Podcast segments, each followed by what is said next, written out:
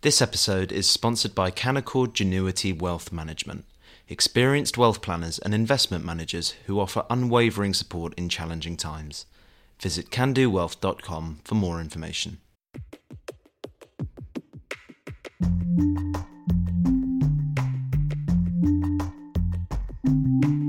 Hello and welcome to the Edition podcast from The Spectator. Each week we look at three pieces from the magazine with the writers behind them. I'm William Moore, The Spectator's features editor. And I'm Lara Prendergast, The Spectator's executive editor. On this week's episode, we look at the factions emerging at the heart of the Kremlin. We discuss whether America's pot policy has gone to pot, and we look at a support community which has emerged for posh men. First up, in his cover piece for the magazine, Owen Matthews writes about the power struggle emerging at the heart of Putin's Russia.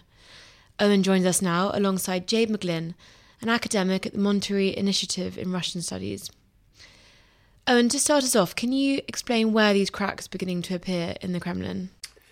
Well, it's not so much cracks in the administration, it's cracks in the power vertical that sort of underpins the administration. So what we're seeing is various groups which are who are armed and somewhat scary maneuvering for power. And those groups are specifically a private military company called Wagner, which is headed and owned and set up by a man called Evgeny Prigozhin, who has been distributing videos online of discontented soldiers complaining about their conditions in the wake of Vladimir Putin's 21st of September mobilization. And the other one that I refer to is Ramzan Kadyrov, the head of uh, Chechnya, the, the president of the Russian Republic of Chechnya, who's also been openly criticizing the defense ministry. So the point is that you have a potentially rather scary situation where you have you know, several you know, semi-private armies who are fighting in the field in Ukraine, who are openly voicing criticism of the defense ministry and of the conduct of the war so far. And my point is, at what stage does that criticism go up the totem pole as far as Putin, and what does Putin have to worry about, and uh, the mechanisms by which he holds power?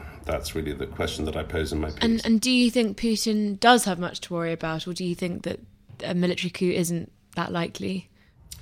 No, I don't think a military coup is likely at all. I mean, the, the, the what I say in the piece is the reality of Putin's power is that actually he's the summit of a group of people, or he's the, the, the leader of a group of people who have held Russia, basically taken, taken over Russia and have held power for 20 years. And those people are all very close associates of Putin's from the KGB in Leningrad in the 1970s. And the point is that Putin himself is the ultimate arbiter of all those disputes within that elite within that clique. But beyond that, what interests those people who are behind Putin, around Putin, who are really the decision makers of Putin's Russia, is not so much who succeeds Putin or when Putin is is replaced by somebody else. It's who decides that, who makes that decision. Because for the people and the clique around Putin, it's very important that they preserve their power and their capital. And I think it's pretty clear that for, for, for them, they're going to wish to install someone from within their own ranks. So these challenges that we're describing from Wagner, from the, the, the, private military company, from the Chechens and so on, they're actually not challenges to the status quo.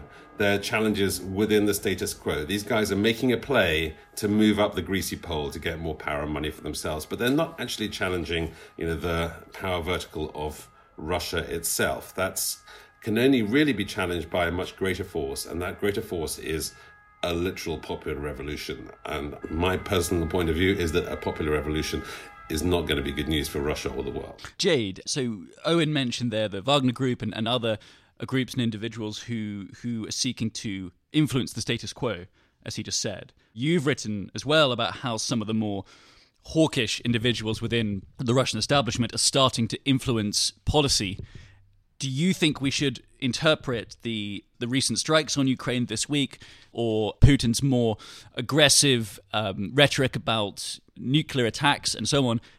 Should we interpret those as attempts to appease such groups and individuals? I don't know that I'd necessarily say appease, but it's quite clear that we see the influence, as Owen was, was sort of describing, that this isn't a um, challenge against the status quo, against the, the power vertical, but it's it's them sort of trying to assert their assert a certain amount of primacy might be too strong a word, but they're they're trying to assert themselves among the factions. And clearly it seems to me that that is working to a certain extent. There's been considerable i mean I, you always feel like you're descending into sort of Cold War Kremlinology, but there does seem to be reasonably reliable accounts that the decision for po- partial mobilization, which doesn't feel all that partial, was made under under pressure from members of the sort of more hawkish wing and also Dmitry Medvedev, who obviously used to be seen as on the more liberal wing, but has had some kind of terrible transformation so I think, yes, they definitely do appear to be becoming more influential. And I think in part that's because the narrative that they sell is quite a nice kind of simple one. It's that the problem isn't, you know, the war, the problem isn't anything else. It's just that the war isn't being fought hard enough. You know, we're not being cruel enough. Russia is hamstrung by its own, the Russian army is hamstrung by its own nobility towards the Ukrainians. So so we just need to to bomb them harder. That that sort of idea, which which sounds quite crazy, I think, sitting in, in the UK, but of course does not sound quite so quite so bizarre from on on Russian television screens. And Jade, the GCHQ director Sir Jeremy Fleming has said that Russians are starting to realize that Putin's misjudged the conflict. Do you think that's true? Do you, do you think that popular support for the for the war is, is starting to ebb, or is it is it just very hard to say? You know, I don't think I've ever been convinced that there's real popular support for the war. Among the sort of people that Owen and I have just been discussing, yes, they are the real, they are the true believers, you know, they they love the war. I think among the Russian people it's been more of a sort of acquiescence than a than a full-blooded support. They sort of agreed. They've certainly the vast majority of them certainly haven't opposed it, but part of the pact, the whole way that sort of Russian society has functioned, at least until the partial mobilization, is that you know you sort of you stay out of politics, and so it's very hard to. a lot of people they they sort of just just accept it. They might say, "Oh, my country, right or wrong," you know, "Oh, we can't really know what the truth is." It's a little bit more nuanced, I suppose, than, than supporting it. In terms of the other aspect of, of what Sir Jeremy Fleming said, I think that they are starting to realize some of the consequences. And of course, there has been a huge loss of life. However, we have a tendency in the West sometimes to think that the narrative and the way we're seeing the war is also the way that Russians are starting to see the war. And I, I don't think that's true. Speaking to people, you know, a lot of people that I speak to who who are who are for the war but maybe are not you know completely sort of sort of deranged talks about it. They suggest that you know actually there aren't really that many deserters and regardless of whether or not there are that many deserters the fact that they're referring to them as deserters it just suggests you know a slightly different a different attitude towards those those who are who are fleeing mobilization and Owen, you talk in your piece about the mass exoduses of the urban, educated, what you call protesting class. Is that class of people quite different to the FSB elite? Or has the FSB elite also been kind of affected and have they been fleeing in some respect? Well, uh, Jade absolutely nailed it. I mean, it's uh, it, what's really important as the bottom line for all of this is, as Jade completely correctly said, like most people are actually sort of would prefer not to think about it. They kind of wanted to go away. And last time I was in Moscow, I was in Moscow a few weeks ago, just before and just after the partial mobilization. Uh, just before the mobilization, the really striking thing was literally nobody cares. Moscow was one million percent normal. the war was invisible. It was mind blowing the extent to which the, the profundity of the indifference of most Russian people, like sort of taxi drivers, you know, people in the market, you know, posh people, not posh people, they just don't care or didn't care until Putin decided to mobilize, which is why it was a major political risk decision, etc. But to answer your question, obviously the people who left and decided both in March at the beginning of the war and right now in, uh, in the wake of September mobilization, you know, they obviously do care because they care for, they don't want to be mobilized. Many of them, many of the people who left, particularly at the beginning of the war, were kind of democratic activists, they were arty people, they were journalists, and so on. So what's happened is actually, strangely enough, somewhat parallel to what's happened in the Donbass itself in the wake of 2014, is you have like sort of de facto what amounts to ethnic cleansing. The people who are who are pro Kiev or were pro Kiev in Donbass left and went to Ukraine. The people who are left are therefore pretty much by definition the people who are, who are on board with the, with the program. And it's somewhat the same with, with, with, with Russia because, for instance, the last major protest that I went to in Moscow was in the winter of 2000, 2011. They had massive protests, 100,000 people, I mean, which is a lot of people, on the streets of Moscow protesting against Putin's return to power. That hasn't happened. Why hasn't it happened? Partly because the police have got very good at policing. That's one thing about a police state. They it's very well policed, very efficiently uh, policed, and terrifyingly, the, the, the, mechanisms of repression are like terrifyingly up close and personal. They follow you home, you know, the facial recognition. They really have that down. So, and also the other obvious reason is that a huge swathe of that sort of protesting, politically active political opposition, liberal opposition class has just left. They're like all in Yerevan, bitching and whining and annoying the locals there had been someone just sent me a, graffito from the, from the walls in Tbilisi, like no Russians welcome, good one, good or bad. So the the point is that these people are no longer physically in Moscow to protest.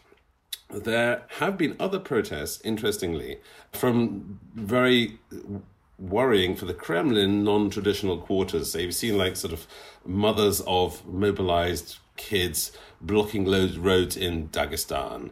And there was a shooting incident in Ust-Ilimsk, actually, bizarrely enough, I've actually been to in Siberia, where the head of a, of, a, of a voenkomat, of a, of a draft office was shot non-fatally by a, a we can presume not terribly happy draftee. So I mean, th- there have been sort of patches of of discontent, sort of grassroots discontent.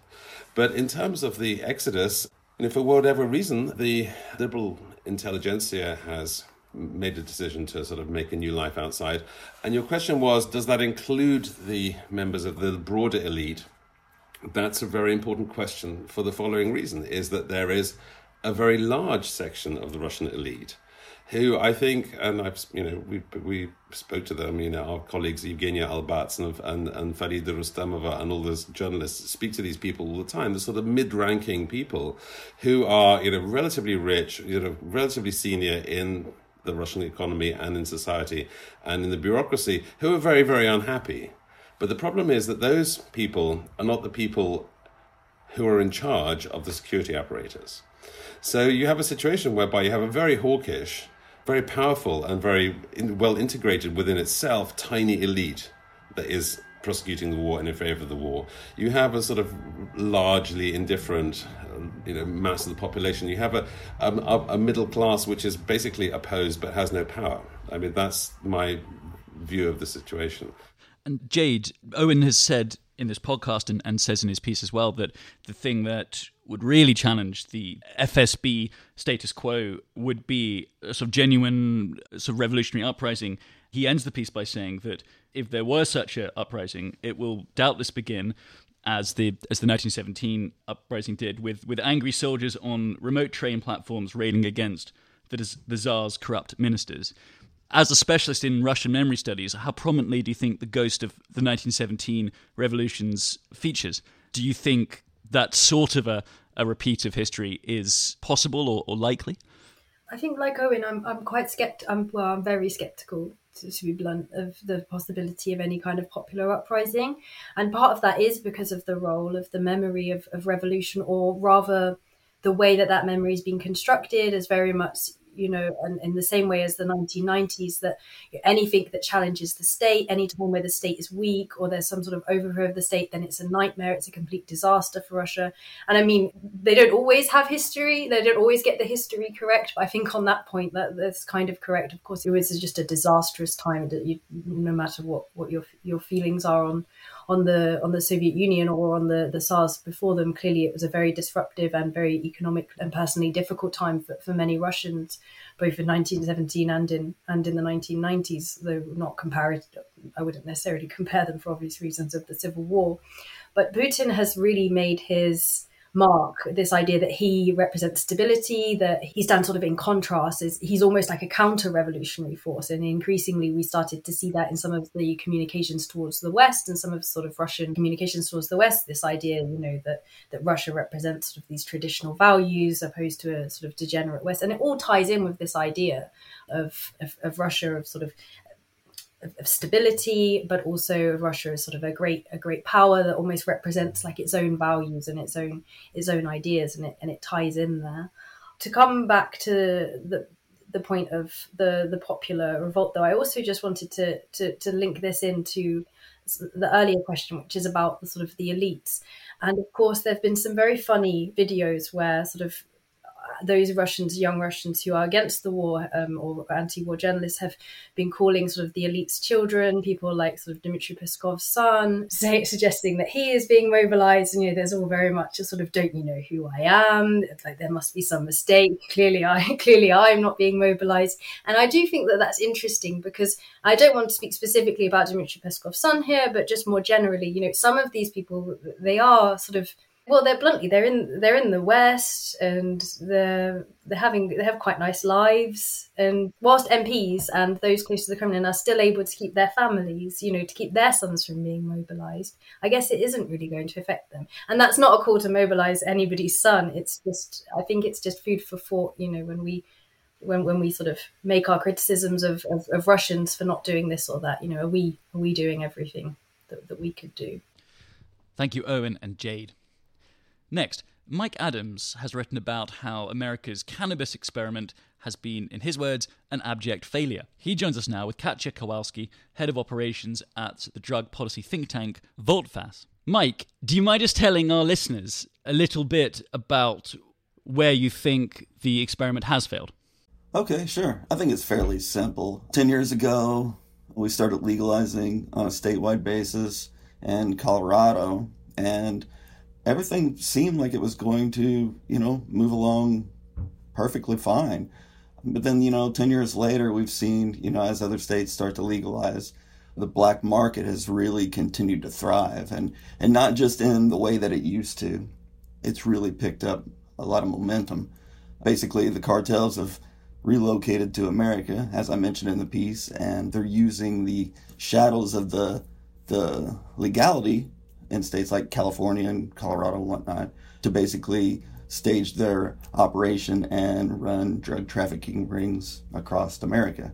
And so, like in places like Indiana, which is where I'm from, we're getting all those all the same products that the people are allowed to buy on a retail level in in California.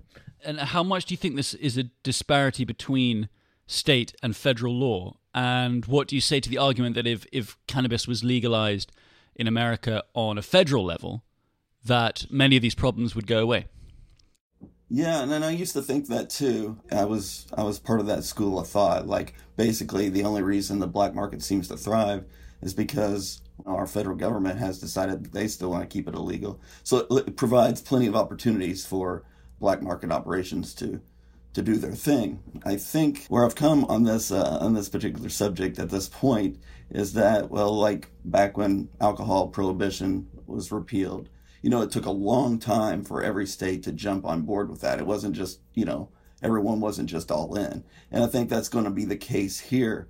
Also mentioned in the article, like with Canada, they went full steam legal nationwide, and their black market is as strong as ever.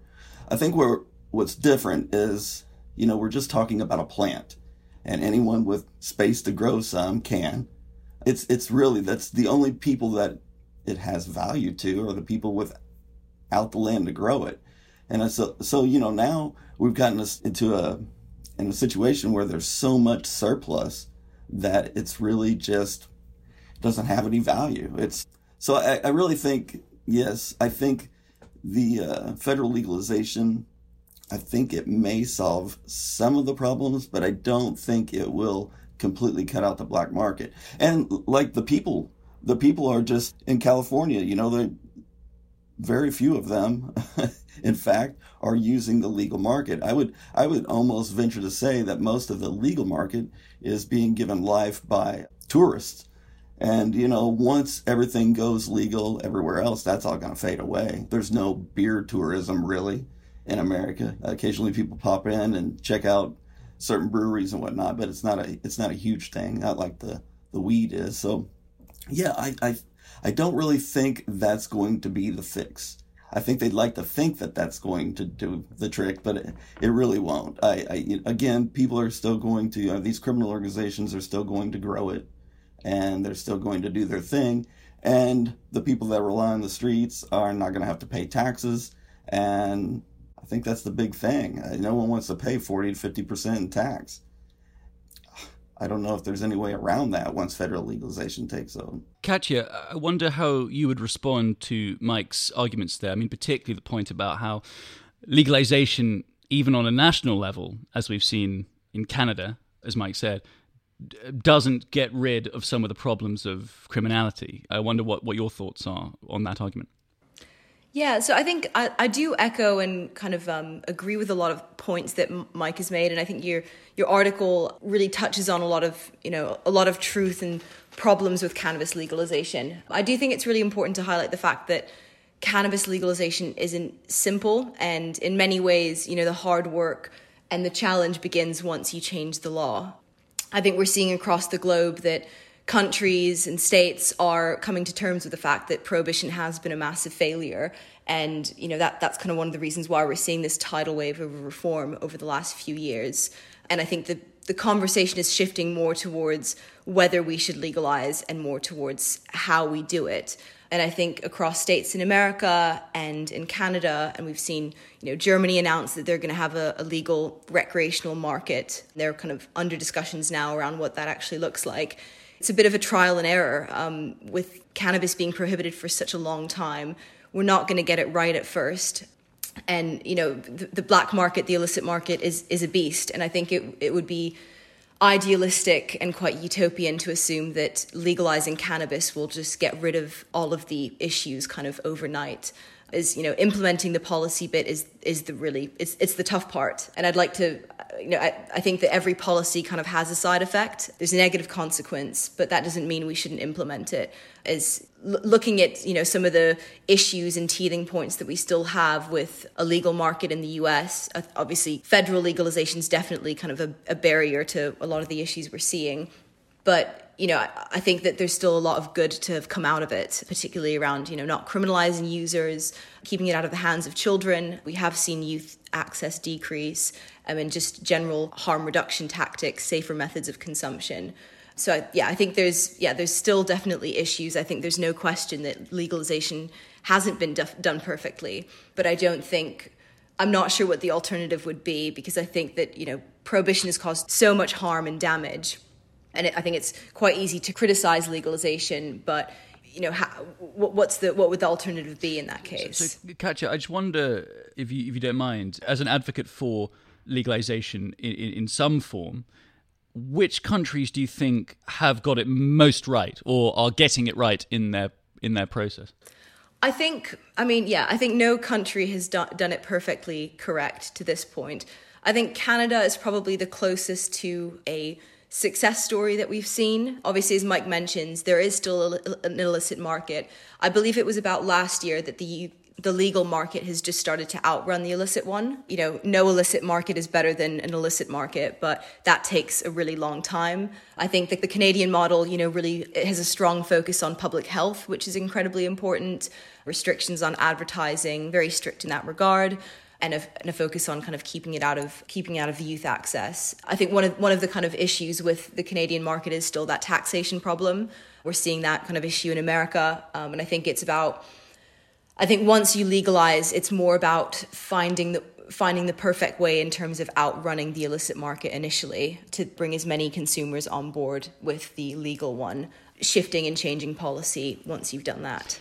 Mike, I wonder if you could tell our, our listeners, who are mostly, of course, British listeners, a little bit about President Biden's announcement last week of his federal pardon for thousands of people who have been charged with cannabis usage across the states. I wonder, firstly, do, do you think that that's a sign that the US is heading for a full federal legalization? And secondly, just want to get your opinion on this. We had in another Spectator podcast, the Americano podcast last week, uh, Madeleine Kearns said that she thought she saw this legalization as a cheap attempt to secure a section of the Democratic vote. Do you think that is a too cynical uh, interpretation of, of last week's announcement? No, I, I think it's it's probably. Uh, I'd first like to say that you know I do not support people going to jail for marijuana. I, I'm actually a, a a fan of pot. You know, it's So my point in the article was not to demonize marijuana at all. It's basically just saying, you know, the legalization aspect is not working. But in respect to Biden's announcement last week, yeah, I think it was politically motivated because his pardon was for simple possession of those federally convicted of this crime, which will, you know, it'll remedy uh, about 6,500 people, clear their records, and that's all fine and good. But these people never went to prison. These were people that probably got busted with a joint on the Lincoln Monument or something, you know, something just really dumb. So it was no real feat of excellence. It sounded good when it first came out. Every news outlet went went with it, and uh, it sounded like a, a huge, huge uh, step in the right direction. But again, nobody that went to prison is being released, so it was more of a, I think, politically driven. On the side note of that is his announcement to uh, bark an assessment of the Schedule One classification. I think that holds more weight, but also, you know, that's been done before and it's always come back. No, we're just going to keep it Schedule One, dangerous drug. Don't mess with it. It'll kill your kids. That sort of thing, which you know it won't. So, I guess the short answer is no. I don't really think that Biden's announcement means anything. Like I don't think that it means that we're any closer to federal reform. But you have to take in consideration too Congress, and it is a mess, man. We've got the Democrats in the, the driver's seat of the Senate and they can't get anything done because it's too evenly split. And uh, of course, the House is still uh, Republican dominated. So nothing in terms of national policy is getting pushed through anytime soon. And Katya, I wonder do you see cannabis legalization ever becoming a reality here in the UK? Last week, Home Secretary Suella Braverman announced that she wanted to reclassify cannabis as a Class A drug, which seems like it's going in the sort of opposite direction. I mean, if that were to ever happen. I mean, what, what do you make of her comments and, and how do you see the situation in the UK? Yeah, I feel like the situation in the UK is a really interesting one. I feel like obviously there's a lot of political pressure and instability at this moment in time. And Suella, Braver- yeah, Suella Braverman coming out in favor of reclassifying cannabis as a Class A is obviously incredibly frustrating. But like Mike said about Biden's statement, I think this statement was incredibly politically motivated. Since Suella Braverman came out with kind of this reclassification statement, Liz Truss has confirmed that it will not, in fact, be reclassified to Class A, and there's no kind of there's no interest in doing that within government now. So I think that's obviously it's good to see that it won't in fact be reclassified. There's 77% of the uk population doesn't want to see it reclassified according to a, a yougov poll a few days ago.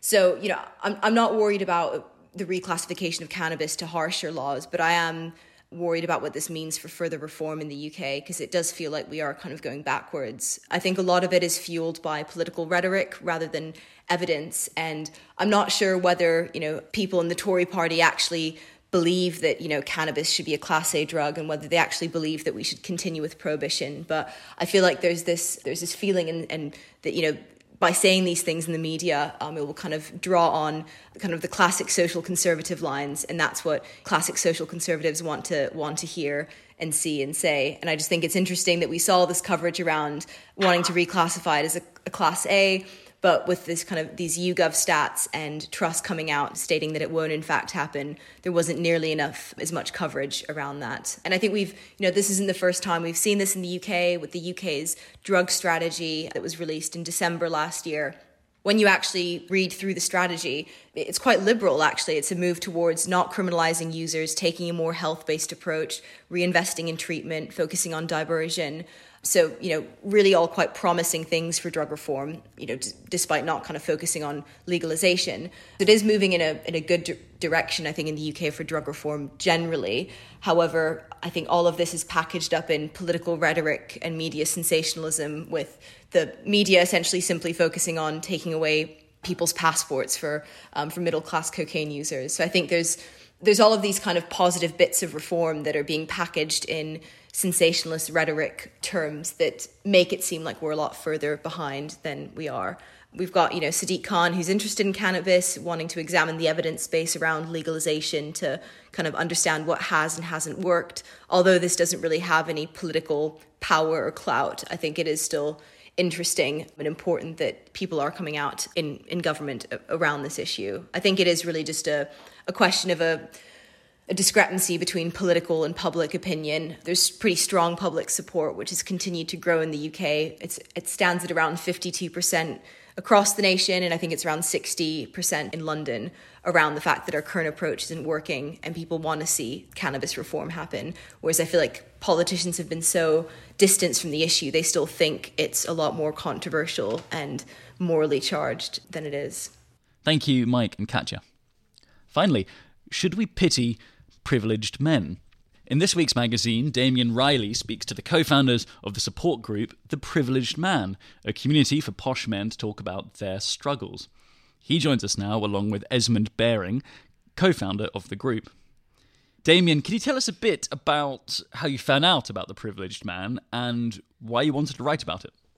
Yeah, so a friend of mine announced the other day that he was taking part in the, the Privileged Man group and he was going on a weekend retreat and he was taking part in the Zoom calls and I was kind of astonished because the name, The Privileged Man, is so sort of upfront about what it's trying to do.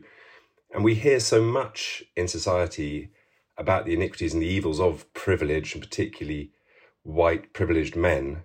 So I was intrigued by this group, which seems to purport to tell the other side of the story, which is to talk about the difficulties men with privilege have. I thought it was intriguing.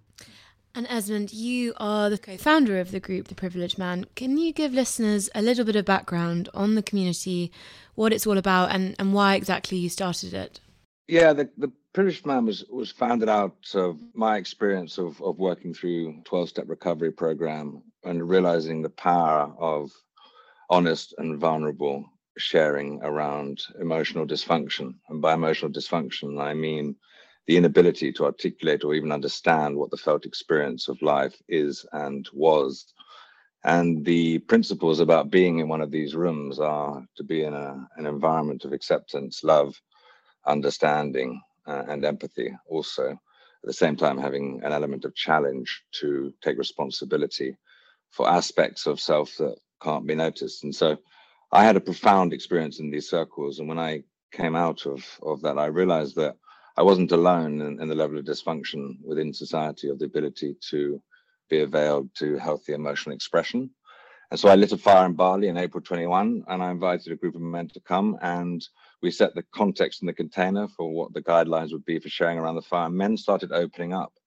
Men started opening up around their depression, their anxiety, suicidal ideation, and in the sharing and expression around the fire, came a degree of healing and a discovery that men weren't alone. And can I ask how you define privilege? Because reading the piece, it sort of feels like a lot of the men went to British boarding schools. I mean, is that is that kind of one something that kind of brings everyone together, or is it more to do with wealth?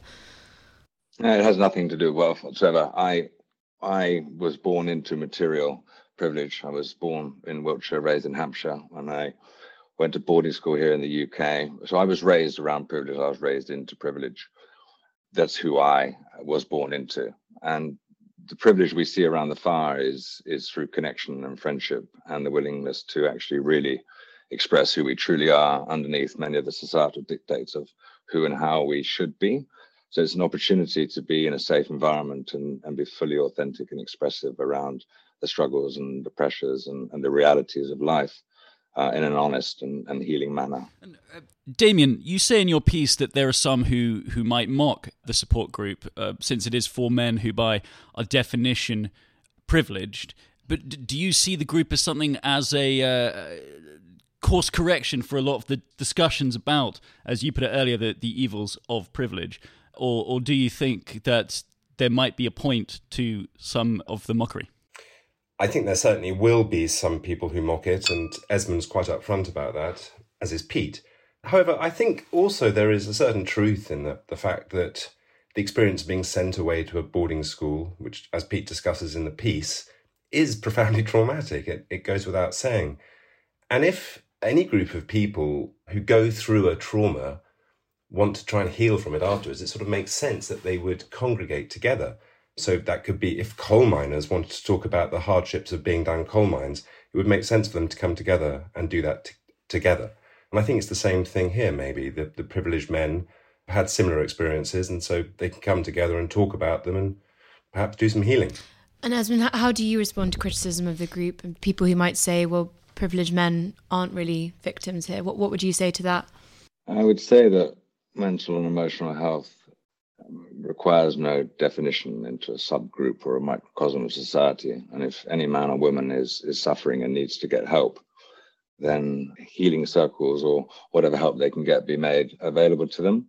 Just coming in response to Damian's comment about sense of identification and safety, it's a huge part of settling uh, the autonomous and sympathetic nervous system to feel safe enough for the body to do the healing it needs to do and to find the expression of, of deep traumas that can lie in the system.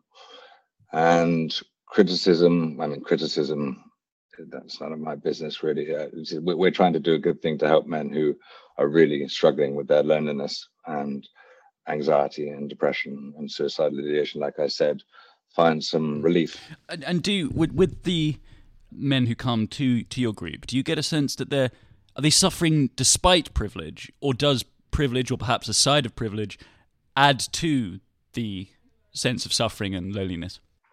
I think echoing what Damian said before, being sent away to a, a, hostile environment in the sense that you're sent away to boarding school at eight years old and the warmth and the nurture and the love that a young child of that age still requires in their development might contribute at that young age to some emotional stunting and a prevention of emotional maturation uh, that then leads to men who are growing up into the world unable to access more tender feelings from their hearts, such as compassion and kindness and, and self-acceptance and love. And if if a man or a woman or anyone is carrying around feelings of of shame and, and guilt and self-hatred and this can without ownership of can spill out into the world and into the family and into the community and into the society so we're trying to help men take responsibility for their experience, find some safety to express themselves, and then take some responsibility for their healing. And Esmond, can you tell listeners a little bit about how membership works to the Privileged Man Group? Damian mentions in his piece that it costs just under two thousand pounds annually to, to become a member. Is it? I mean, does that act as a sort of barrier to entry to check people are privileged enough to be part of it? Mm, not in the slightest. I think what Damian didn't write about in the article was that actually men pay 195 pound a month, or £1,995 a year if they want to sign up for a year's membership. But all of the men in the group currently subscribing pay monthly.